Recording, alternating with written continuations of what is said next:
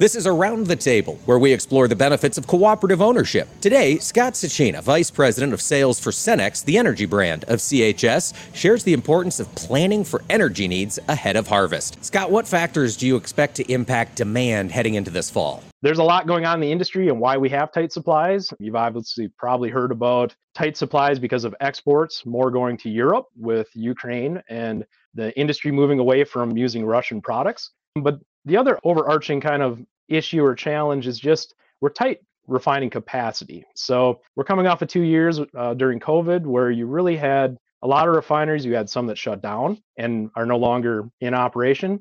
But then we also have a lot that moved to making renewable diesel, which is a great product that we support, but that does cut down on the total yield that a refinery can make. So just has less in the Midwest and a lot of the area. And so filling your tank ahead of time is definitely going to uh, save a lot of concerns. Filling that tank, that on farm storage, what do farmers need to think about preparation for that storage ahead of harvest? Whether it's spring or in harvest, the two things you can really do to help keep from having any problems one is changing your filters. You know, obviously, a new filter, make sure you get rid of any debris or anything that before it gets into your equipment. But then majority of the problems on the fuel side end up being tied back to water.